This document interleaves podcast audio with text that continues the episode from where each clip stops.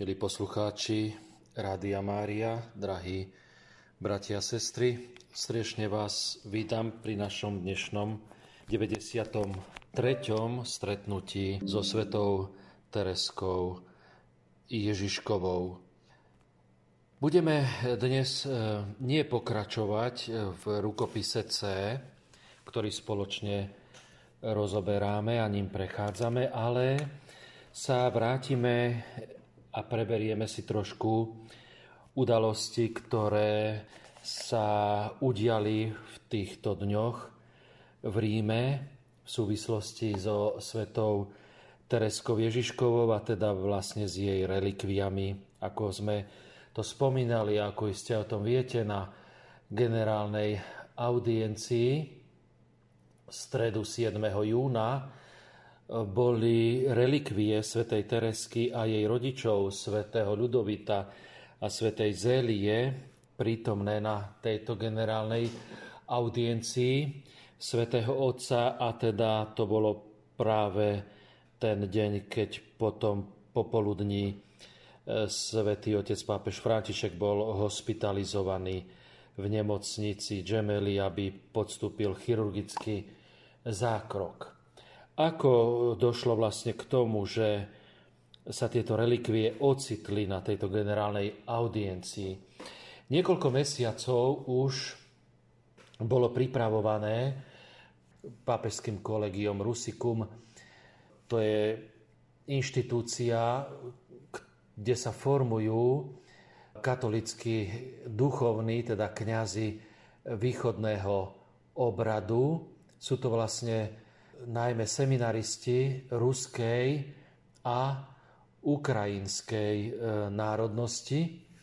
Tento seminár bol práve e, zverený pod patronát Tereskín a vlastne už 3. júna odchádzali relikvie zo svetine z Lizie do do Talianska. Ich cieľom bolo najmä teda, alebo určením, aby tieto relikvie Teresky a jej rodičov boli e, prítomné v tomto kolegiu Rusicum, kde pri príležitosti dvojnásobného jubilea 150. výročia narodenia svätej Teresky a z tého výročia jej blahorečenia, e, teda v rámci tohto jubilea Rusikum organizovalo, zorganizovalo taký, e, by sme mohli povedať, takú konferenciu, alebo teda seminár, ale lepšie povedať konferenciu, bo išlo o väčší, o niečo takého väčšieho rázu. Práve pri príležitosti týchto dvoch výročí teda organizovali toto celosvetové stretnutie. Pod patronátom práve svätej Teresky najväčšej svetice moderných čias, ako to ako Teresku nazval Pius X, vlastne tejto patronky misii jednej zo štyroch učiteľiek církvy. Celý ten program takéto prítomnosti týchto relikví bol, bol určený teda, alebo stanovený už niekoľko mesiacov dopredu. 3. júna relikvie odchádzali z Lízie a smerovali do diecezy Mantova, teda do talianskej diecezy, kde prešli potom v 5. júna do ďalšej farnosti v rámci tejto diecézy a 6. júna relikvie boli prevezené do práve tohto pápežského kolegia Rusicum, kde e, sa uskutočnila otváracia slávnosť a tejto otváracej slávnosti e, predsedal kardinál, ktorý teda bol, bol pozvaný pri tejto príležitosti, aby, aby teda e, aby začal, e, začal túto, otvoril vlastne otvoril túto konferenciu. Kardinál, ktorý teda bol takto určený, e, myslím, že to bol kardinál Tegle a tohto 6. júna teda slávnostne bol, bol ten otvárací ceremoniál, slávnosť, ktorá, ktorá sa tu uskutočnila. No a ako som spomenul, teda toho 7. júna potom relikvie boli v stredu prevezené na e, námestie svätého Petra, aby tam boli prítomné na generálnej audiencii pápeža Františka, ktorý teda vstúpil akoby do, do tohto programu, keď o ňom sa dozvedel a, a požiadal, aby počas teda prítomnosti týchto relikví v kolegiu v Rusiku tieto relikvie boli prevezené a boli prítomné na tejto generálnej audiencii.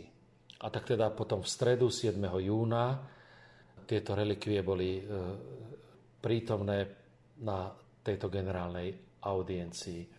Od toho 5. do toho 7. júna, teda nedelu 4. júna prišli do diecezy Mantovy, potom prešli do ďalšej farnosti a vlastne od toho 5. do 7. júna z Francúzska z Lizie sprevádzala delegácia tieto relikvie popri týchto rímskych inštitúciách, ktoré postupne, postupne prechádzali týmito rôznymi aj farnosťami, dvomi diecezami a inštitúciami. Tak samozrejme to bolo Rusikum, kde boli prítomné relikvie. Potom to bol kostol svätého Ľudovíta, kde bola ďalšia zástavka relikví. Potom to bolo Terezianum, to je pápežská teologická fakulta, založená a vedená teda rádom bosých karmelitánov.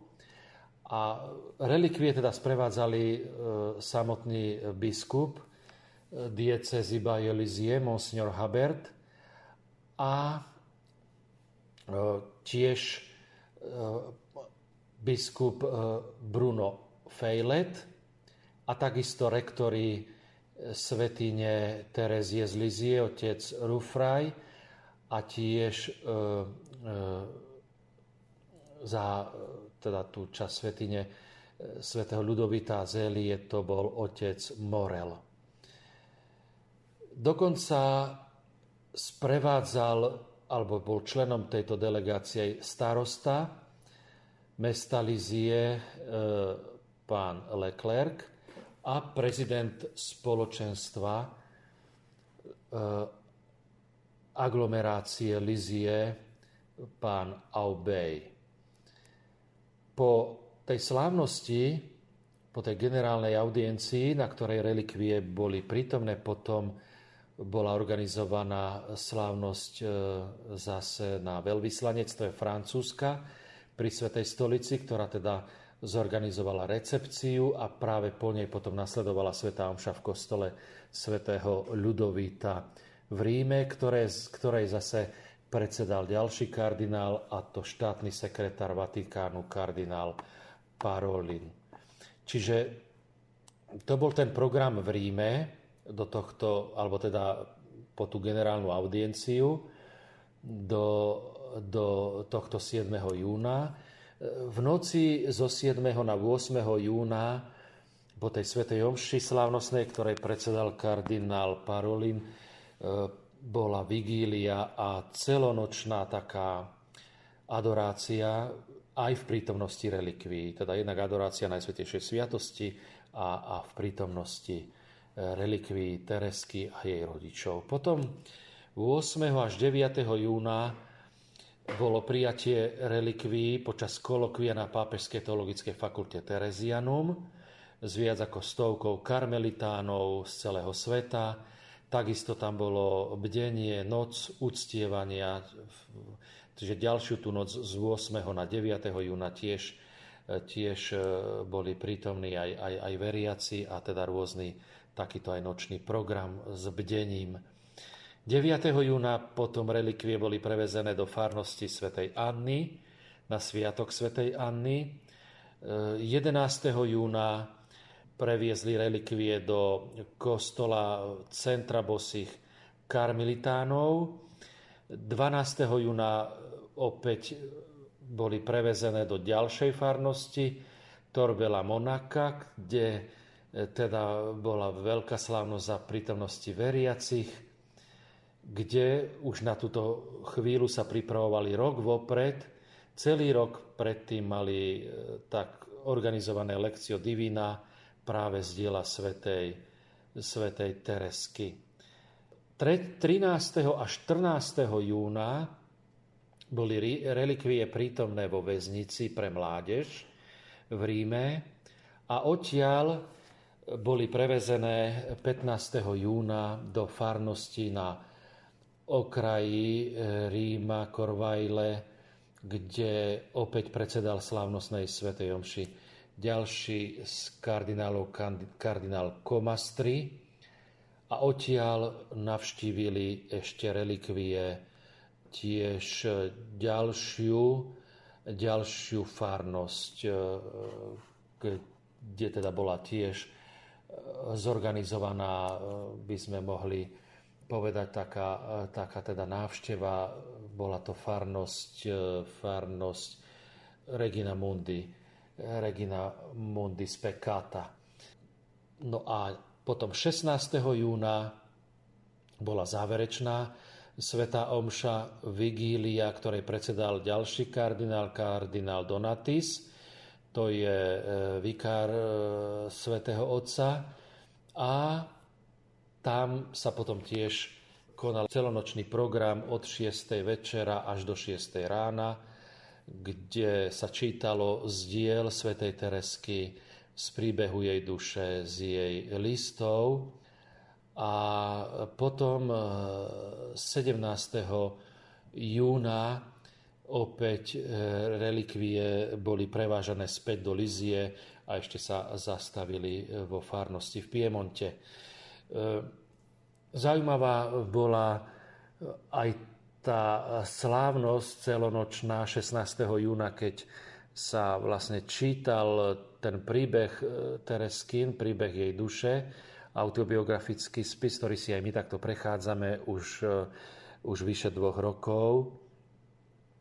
A vlastne e, tam aj bolo prezentované a tak rozoberané, že tento Tereskin príbeh duše je druhým najvydávanejším dielom na svete po Svetom písme, po, po Biblii.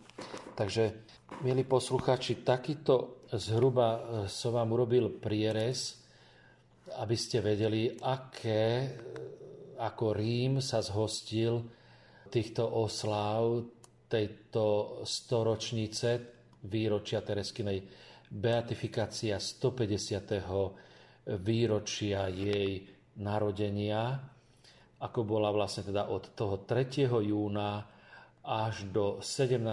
júna Tereskina prítomnosť je relikvy v Ríme a teda tieto rôzne oslavy a, a slávnosti sa konali pri tejto príležitosti.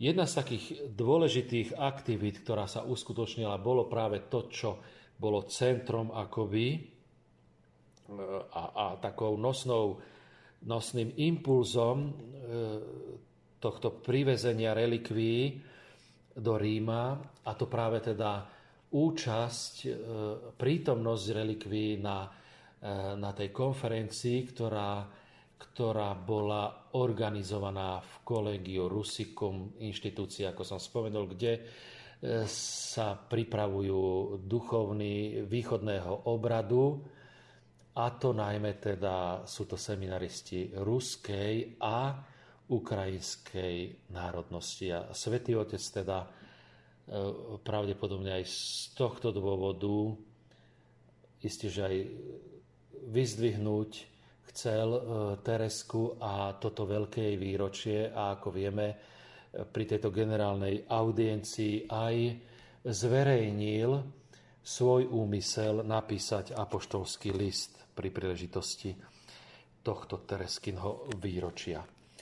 V ďalšej časti tohto nášho dnešného stretnutia by, by som rád vás oboznámil s, práve s vystúpením jedného z účastníkov jedného z účastníkov e, tejto konferencie v Rusiku. A e, to je François Letel, ktorý je tento kňaz karmelitán, taký, by sme povedali, špecialista, alebo teda sa venuje veľmi tereske, aj, aj teda vôbec teológii svetých, by sme to mohli nazvať. A on predniesol na tejto konferencii svoj taký príspevok, z ktorého by sme si teda v ďalšej časti s niečím by sme sa oboznámili. Budeme teda pokračovať v tejto ďalšej časti práve s tým, že si teda prečítame niečo z e, príspevku Patra François Letela. Bude to taký voľný preklad, e, nie odborný, tak e, keby ste to tak prijali a, a, a tak rešpektovali, že není to nejaký špeciálne pripravený preklad, ale taká, taká skutočne jednoduchá verzia. Tak François Letel takto začína tento svoj, svoj príspevok. V roku 2023 si pripomenieme 150. výročie narodenia Terezie z Lizie, teda 2. januára, a z té výročie jej blahorečenia 29. apríla. Toto dvojité Terezíno výročie je ako lúč, čistého Ježišovho svetla pre církev aj pre celý svet, ktorý presahuje všetky kultúrne, náboženské a politické hranice. Tereska je jednou z najznámejších a najobľúbenejších svetých na svete, a to aj medzi nekresťanmi a aj neveriacimi. Napokon UNESCO ju uznalo za významnú osobnosť pre celé ľudstvo. To sme tiež, milí posluchači, spomínali, že teda na tento rok UNESCO e, vyhlásilo e, toto Teresku práve pri príležitosti jej výročia za teda osobnosť, e, významnú osobnosť, tak ako to François Letel tu uvádza, významnú osobnosť pre celé ľudstvo, teda osobnosť hodnú obdivu, alebo by, tak by sme to podľa tých ich vyjadrení v jednej z, našich e, stretnú, kateches stretnutí sme, sme teda aj hovorili o, o, tomto, o tomto rozhodnutí UNESCO Teresku takto vyzdvihnúť a e, jej výročie narodenia vlastne celosvetovo uznať a, a osláviť. Blahoslavený Eugen Mária o dieťaťa Ježiša pri zrozímaní o Márii vedľa Ježišovho kríža povedal, že svetlo Panny Márie nikdy nesvieti jasnejšie ako v tme. Je to isté svetlo Ježišovej lásky, ktoré nám Terezia prichádza rozžiariť spolu s Máriou v hustej tme, ktorá dopadá v tomto čase na církev a na celé ľudstvo. Viac ako kedykoľvek predtým je ľudský život na našej planete ohrozený. Pandémie, vojny, ekologický problém – všetky hrozby pre ľudský život od jeho začiatku až po jeho koniec. Práve v kontexte tejto veľkej krízy, možno najvážnejšej v dejinách ľudstva, sa Terezia prichádza, Terezia prichádza, aby nám novým spôsobom, novým spôsobom priniesla úžasné Ježišovo svetlo, ktoré odráža, ako, ktoré ona odráža ako veľmi čisté zrkadlo. To je podstatná teologická reflexia. ona nás všetkých pozýva, aby sme si znovu prečítali jej príbeh duše, naplnenej týmto svetlom, o ktoré sa s nami delí. A v, tejto, v tomto svojom autobiografickom diele sa delí s nami aj o všetky svoje veľké objavy. Jej nové poznanie nekonečného, nekonečného milosrdenstva, zdroja bezhraničnej nádeje, jej objav malej cesty, dôvery a lásky, ako cesty k svetosti pre všetkých. Jej objav srdca církvy a mnoho ďalších. Prostredníctvom symbolickej prítomnosti jej relikvií a relikvií jej svätých rodičov Ludovita Zélie je to samotná Terézia, ktorá nám tu prichádza v ústrety. Sama, ktorá do Ríma prichádza v ústrety, tak ako to bolo pri jej púti do Ríma, keď sa stretla s pápežom Levom XIII. v roku 1887. Teraz prichádza, aby sa stretla s našim pápežom Františkom, ktorý ju má veľmi rád. A nás všetkých e, s ním, s nami všetkými spolu s ním sa chce stretnúť. Počas týchto dní sa budeme e, modliť, prosiť ju, čítať a znovu čítať jej príbeh duše.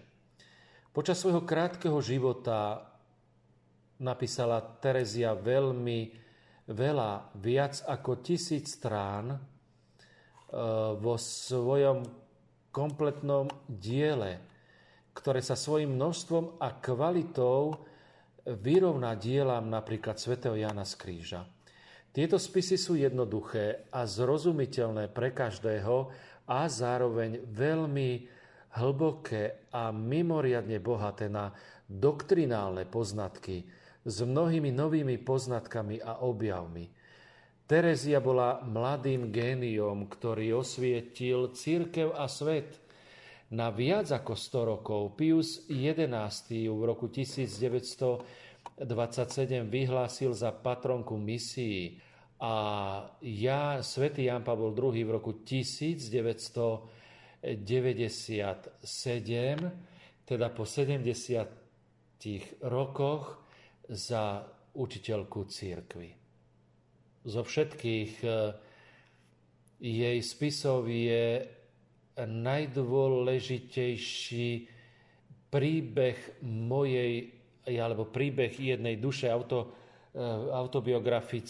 autobiografické dielo, ktoré v sebe spája tri rukopisy A, B a C a dve základné modlitby, modlitba, ktorú predniesla e, Tereska v deň svojich reholných slubov a akt e, obety milosrdnej láske.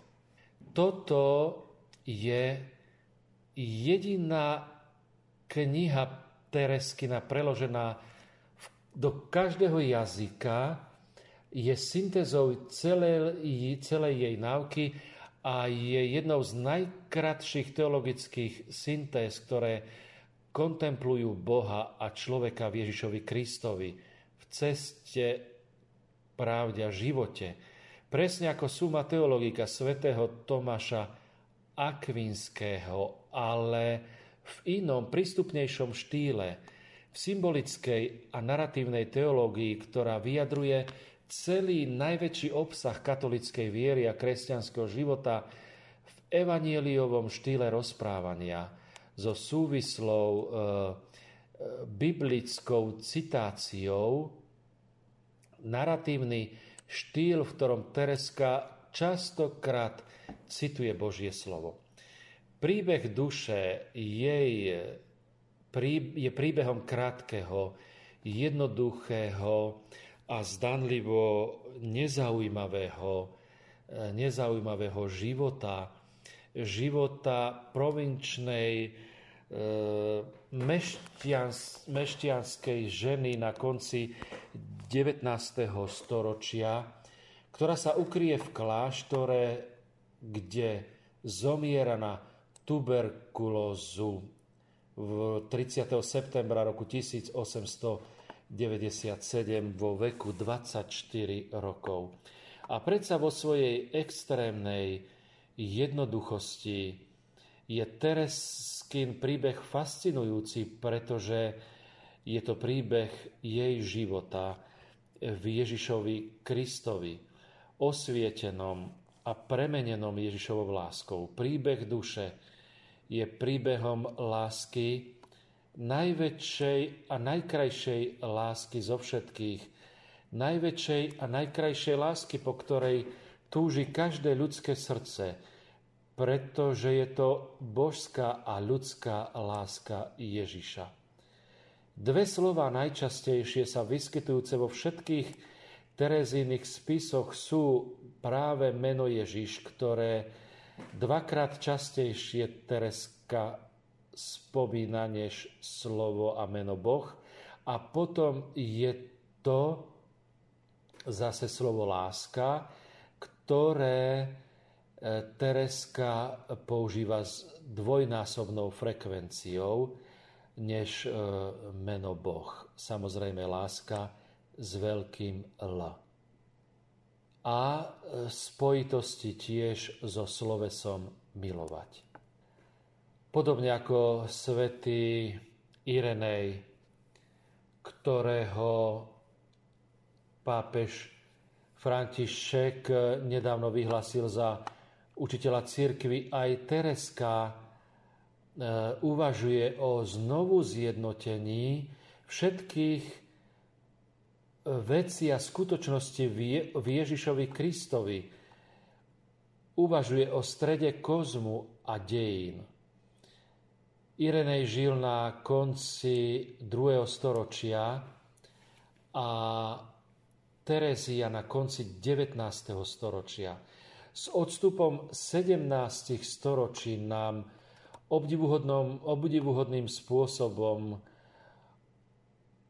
ukazujú kontinuitu živej tradície církvy. V ich spisoch nachádzame to isté svetlo našej kresťanskej viery a tú istú klímu Božej nehy k ľudstvu, k človeku. Vždy zahalenú do dvoch rúk Otca, ktorými sú Ježiš a Duch Svetý. Príbeh duše je akoby zhrnutím príbehu stvorenia a spásy Ježišovi Kristovi, práve preto, že sa dokázal dotknúť mysli a srdc miliónov čitateľov v najrozmanitejších kultúrach. Jeho text je veľmi jednoduchý, obsahovo veľmi bohatý, vyjadrený s jasnosťou a dokonale syntetizovaný v jednote Ježišovho tajomstva v Ježišovej láske – Terezia nám svojim svedectvom ukazuje, že hlboká túžba ľudského srdca, lásky e, v srdci človeka môže e, uspokojiť jedine láska Boha, ktorý sa stal človekom a ktorý za nás dáva svoj život na kríži a zjednocuje sa s nami v Eucharistii. Táto láska, o ktorej svedčí, je láska najväčší dar Ducha Svetého v tomto živote. Neoddeliteľný od viery a nádeje. Toto sú tri teologické čnosti, e, ktoré by sa u svätého Tomáša lepšie teda nazývali, takto by ich teda on zahrnul ako teologické čnosti, ale to sú čnosti prežívané v živote církvy. A Tereska ich prežívala v novej a extrémnej intenzite, teda nie len ako niečo teologické, ale skutočne ako niečo prítomné v ľudskom živote. Ako dokonalá dcéra svätého Jana z Kríža nám ponúka príklad najvyššej mystickej skúsenosti, ktorú prežíva v čistote viery, nádeje a lásky, a to bez akýchkoľvek mimoriadných javov. Básnik, ktorý bol Tereskyným súčasníkom, e, predstavuje tieto tri čnosti ako tri nerozlučné sestry, ktoré sa navzájom darujú. Nerozlučné sestry, ktoré si podávajú ruky. Nádej je najmenšia medzi dvoma veľkými sestrami, ale je to ona, ktorá ich robí schopnými kráčať. Malá Terezia nás pozýva, aby sme najprv nasledovali túto malú nádej a potom podali ruku viere a láske. Papež František si za tému ďalšieho jubilea zvolil tému Putnici nádeje, ktorá sa uskutoční v roku 2025, čo bude zároveň z té výročie kanonizácie Terezie. Veľká kríza, ktorou církev prechádza, je krízou nádeje, viery a lásky. A práve tu k nám prichádza naša malá učiteľka církvy, Učiteľka církvy prichádza, aby sa k nám pripojila a pomohla nám. Teresky najväčší prínos sa týka práve nádeje, nových horizontov a perspektív. Nových perspektív. Je to zároveň jej najaktuálnejšie posolstvo v tomto čase veľkej krízy církvy a celého ľudstva. Celého ľudstva ako celku. Vo svojich spisoch nádej najčastejšie vyjadruje Tereska slovom dôvera, ktorá je vždy neoddeliteľná od viery a lásky. Je to dôvera, ktorá jediná vedie k láske a je založená na viere v Božie milosrdenstvo zjavené a darované Ježišovi Kristovi. Takto to Tereska opisuje vo svojom liste. Zakúsila a učila túto novú a neobmedzenú nádej v nekonečné Ježišovo milosrdenstvo za väčšinu spásu všetkých ľudí, najmä tých najvzdialenejších, najhriešnejších a najzúfalejších. V knihe Príbeh duše opisuje zásadný zážitok, ktorý zažila vo veku 14 rokov pred vstupom do Karmelu na nádhernej strane v strede prvého rukopisu, jej autobiografického rukopisu, je to, je to opis jej milosti na Vianoce roku 1886 a záchrany zločinca Pranziniho, ktorý, ktoré tento zážitok svedčí o veľmi hlbokom spoločenstve s tajomstvom vtelenia a, a vykúpenia. Počas tej nedelnej svetej omše Terezia uprela svoj pohľad na jednoduchý obraz ukrižovaného Ježiša a rozhodla sa stáť pri nohách kríža postaviť sa k úpeťu kríža, aby zbierala jeho krv a odovzdala ju najnudznejším dušiam. Inými slovami, veľkým hriešnikom, ktorým hrozí väčšiná strata. Potom sa dopočula o tomto zločincovi odsúdenom na smrť a jeho nelutosnom postoji. Prijala ho od Ježiša ako svoje prvé dieťa, ako sa sama vyjadrila, to je ozvena slov ukrižovaného Ježiša, ktoré adresoval Márii, žena, hľa tvoj syn. Toto prvé dieťa, Tereskine prvé dieťa je človek, ktorý sa zdá byť najzúfalejší a práve pre neho Terezia dúfa proti nádeji, vedomá si krajného nebezpečenstva, v ktorom sa nachádza napísala, chcela som za každú cenu zabrániť tomu, aby sa dostal do pekla. Nechala som slúžiť svetu omšu za ňo a modlila sa za ňo s istotou, že bude zachránený. Aj keby sa nevyznal a nedal najavo, že sa zmieril, tak veľmi som verila v nekonečné Ježišovo milosrdenstvo.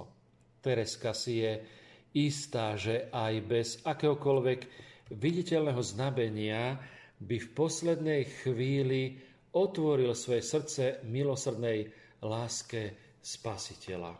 To je najsilnejšie potvrdenie istoty nádeje pre druhého. Táto krajná, hraničná nádej sa potom vzťahuje na všetky duše, ako to dokazuje Tereskina modlitba v deň jej reholných slubov vo veku 17 rokov 8. septembra roku 1890, kde v posledných riadkoch e, tejto modlitby sa Tereska odváži vysloviť túto prozbu. Ježišu, nech zachránim veľa duší, aby dnes nebola ani jedna zatratená. Ježišu, Odpust mi, ak hovorím veci, ktoré by sa nemali hovoriť. Chcem ti len dať radosť a útechu. V skutočnosti táto prozba o väčšnú spásu pre všetkých ľudí, ktorí dnes zomierajú, odporovala bežnému názoru, že mnohí ľudia neodvratne každý deň putujú do pekla v tom čase, keď žila Tereska, sa hovorilo o záchrane duší, niekoľkých duší. Pre Teresku je typický výraz zachrániť, spasiť duše, teda všetky duše. Toto bola e, Tereskina modlitba, ktorú obnovovala každý deň. Ako učiteľka kresťanskej nádeje naša svetica otvárala Božiemu ľudu neobmedzený obzor až po nádej na spásu všetkých, pre všetkých, čím najpresnejšie vyjadrila katolickú náuku o možnosti ľudskej slobody navždy odmietnúť spasiteľovú milosť, spasiteľovo milosrdenstvo. Augustinov problém e, predestinácie bol po prvýkrát šťastne prekonaný. Obmedzené poňatie predestinácie, ktoré nezahrňa celé ľudstvo s rozlíšením medzi predurčenými, ktorí určite pôjdu do neba a zavrhnutými, ktorí určite pôjdu do pekla. Naopak, pre Teréziu sú predurčení všetci.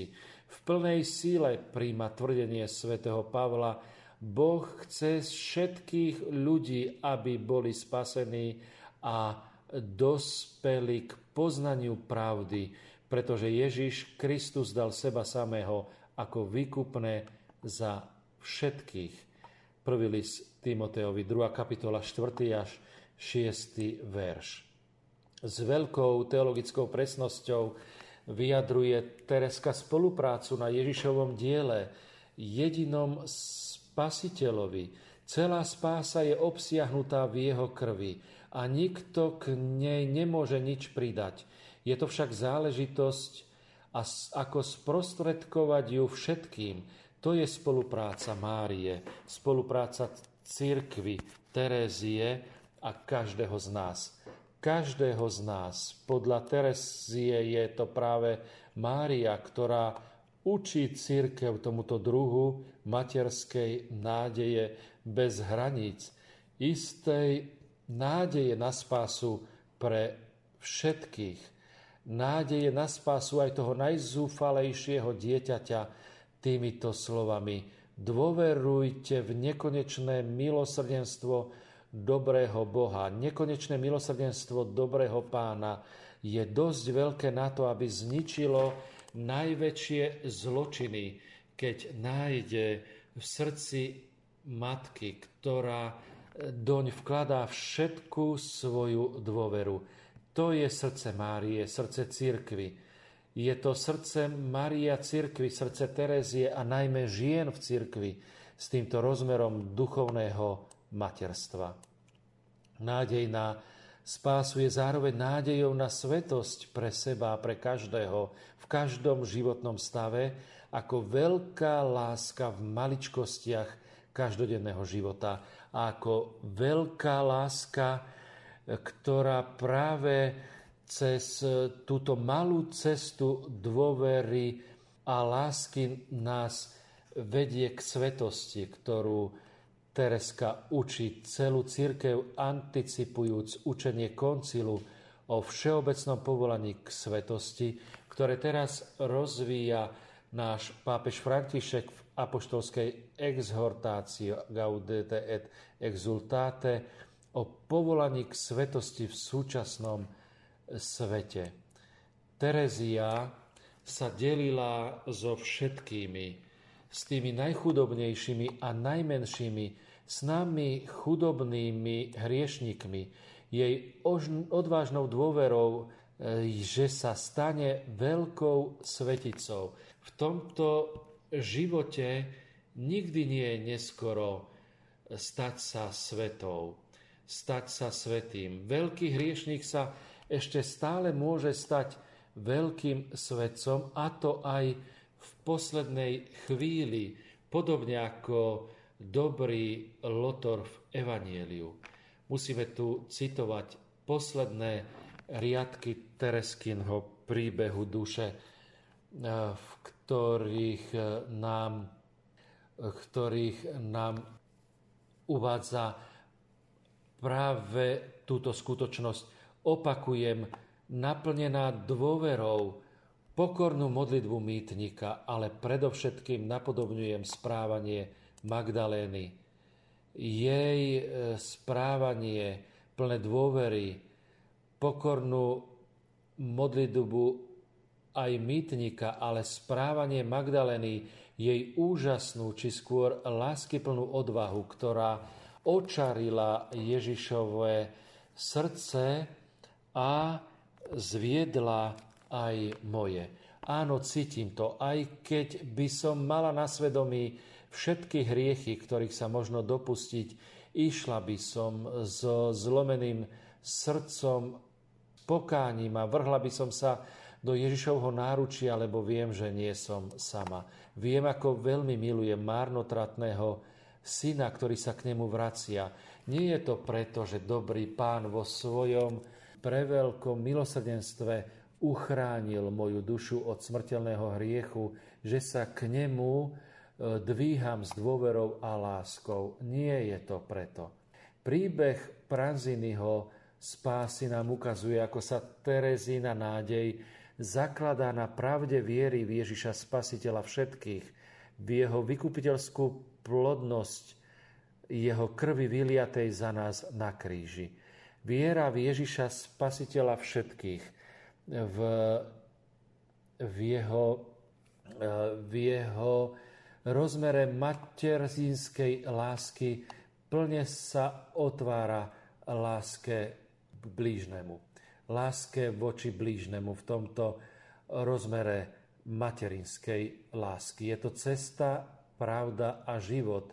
Ježiš v láske a nádeji dala Terezia zažiariť celej pravde našej kresťanskej viery. Pravdu našej kresťanskej viery opisuje jednoduchým, jasným a presným jazykom, schopným zasiahnuť srdce a osvietiť mysel. Teda celý obsah nášho vyznania viery, čiže nicejsko-carihradského vyznania viery je vyjadrený v Tereskinom príbehu duše a dokonale syntetizovaný v jednote Kristovho tajomstva. Toto je trinitárny kristocentrizmus v symbole, ktorý ukazuje Ježiša, ktorý je pravým Bohom a pravým, pravým človekom v strede trojice medzi Otcom a Duchom Svetým v diele stvorenia a spásy. Narodený z Pany Márie pôsobením Ducha Svetého, stále prítomný a činný vo svojej svetej cirkvi prostredníctvom krstu a ostatných sviatostí. Jedinečné božstvo, ktoré Ježiš väčšine vlastní s Otcom a Duchom Svetým, je kontemplované.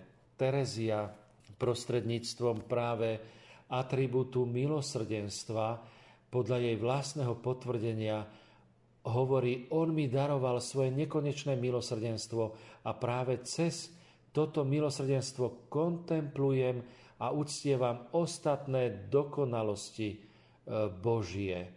Vtedy sa mi všetky zdajú prežiarené láskou, dokonca aj spravodlivosť a možno ešte viac ako ktorákoľvek iná sa mi zdá byť odetá láskou. Terezia spontánne znovu objavuje učenie svätého apoštola Pavla v liste Rímanom o Božej spravodlivosti, ktorá hriešníka nesúdi, ale ho zadarmo ospravedlňuje Ježišovou krvou.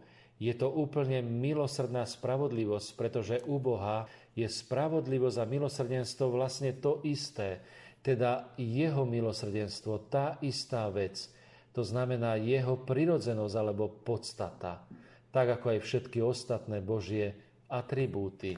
Tereska je učiteľka Božieho milosrdenstva, po ktorom nasledovali ďalší svetci, ako napríklad sveta Faustina Kovalská. Karmelitánka Terezia o dieťaťa Ježiša svetej tváre osobitne kontemplovala a prehlbovala dve najväčšie Ježišové tajomstva, a to vtelenie a umúčenie, ako tajomstva milosrdnej lásky, ktorá sa v poníženosti a chudobe znižuje až do krajnosti, a to dokonca až k smrti, k smrti na kríži. Terezína obdivuhodná kristológia je dokonale verná učeniu cirkevných otcov a prvých ekumenických koncilov. Otcov církvy, svetých učiteľov církvy stredoveku a predovšetkým svetých Jana z Kríža a Terezie z Avily, jej rodičov v karmelitánskom ráde, odráža tiež silný kristocentrizmus kardinála Berule a francúzskej školy, podobne ako e, svetý Tomáš Akvinský. E, s jeho konceptom zásluh aj Terezia zdôrazňovala privilegované spoločenstvo medzi putujúcou církvou a Ježišovým pozemským životom, teda ako Ježiš Kristus pútnik a církev putujúca. Ježiš, ktorého Terezia milovala a kontemplovala, je vždy božskou osobou vteleného slova, bohočlovek, ktorý nestráca svoje božstvo, keď na seba berie naše človečenstvo. Preto malé a krehké dieťa v Marínom náručí je zároveň stvoriteľom vesmíru, ktorý už vidí a chce svoje vykupiteľské utrpenie lásky pre nás, pre každého z nás, kedy každého vždy osobne poznal a miloval. Drahé bratia a sestry, toľko to z príspevku otca Françoisa Letela na konferencii na sympóziu, ktoré sa konalo práve teda, ako som spomenul, v týchto dňoch v Ríme pri príležitosti 150. výročia Tereskinho narodenia a z tého výročia jej beatifikácie. Keďže nás čas sa naplnil, musíme ukončiť naše toto stretnutie a teda aj v tejto časti tohto príspevku sa s vami lúčim a prajem vám požehnaný a milostivý čas na príhovor svetej Teresky Ježiškovej. Páter Branko Jozef Tupí z komunity Kráľovnej pokoja.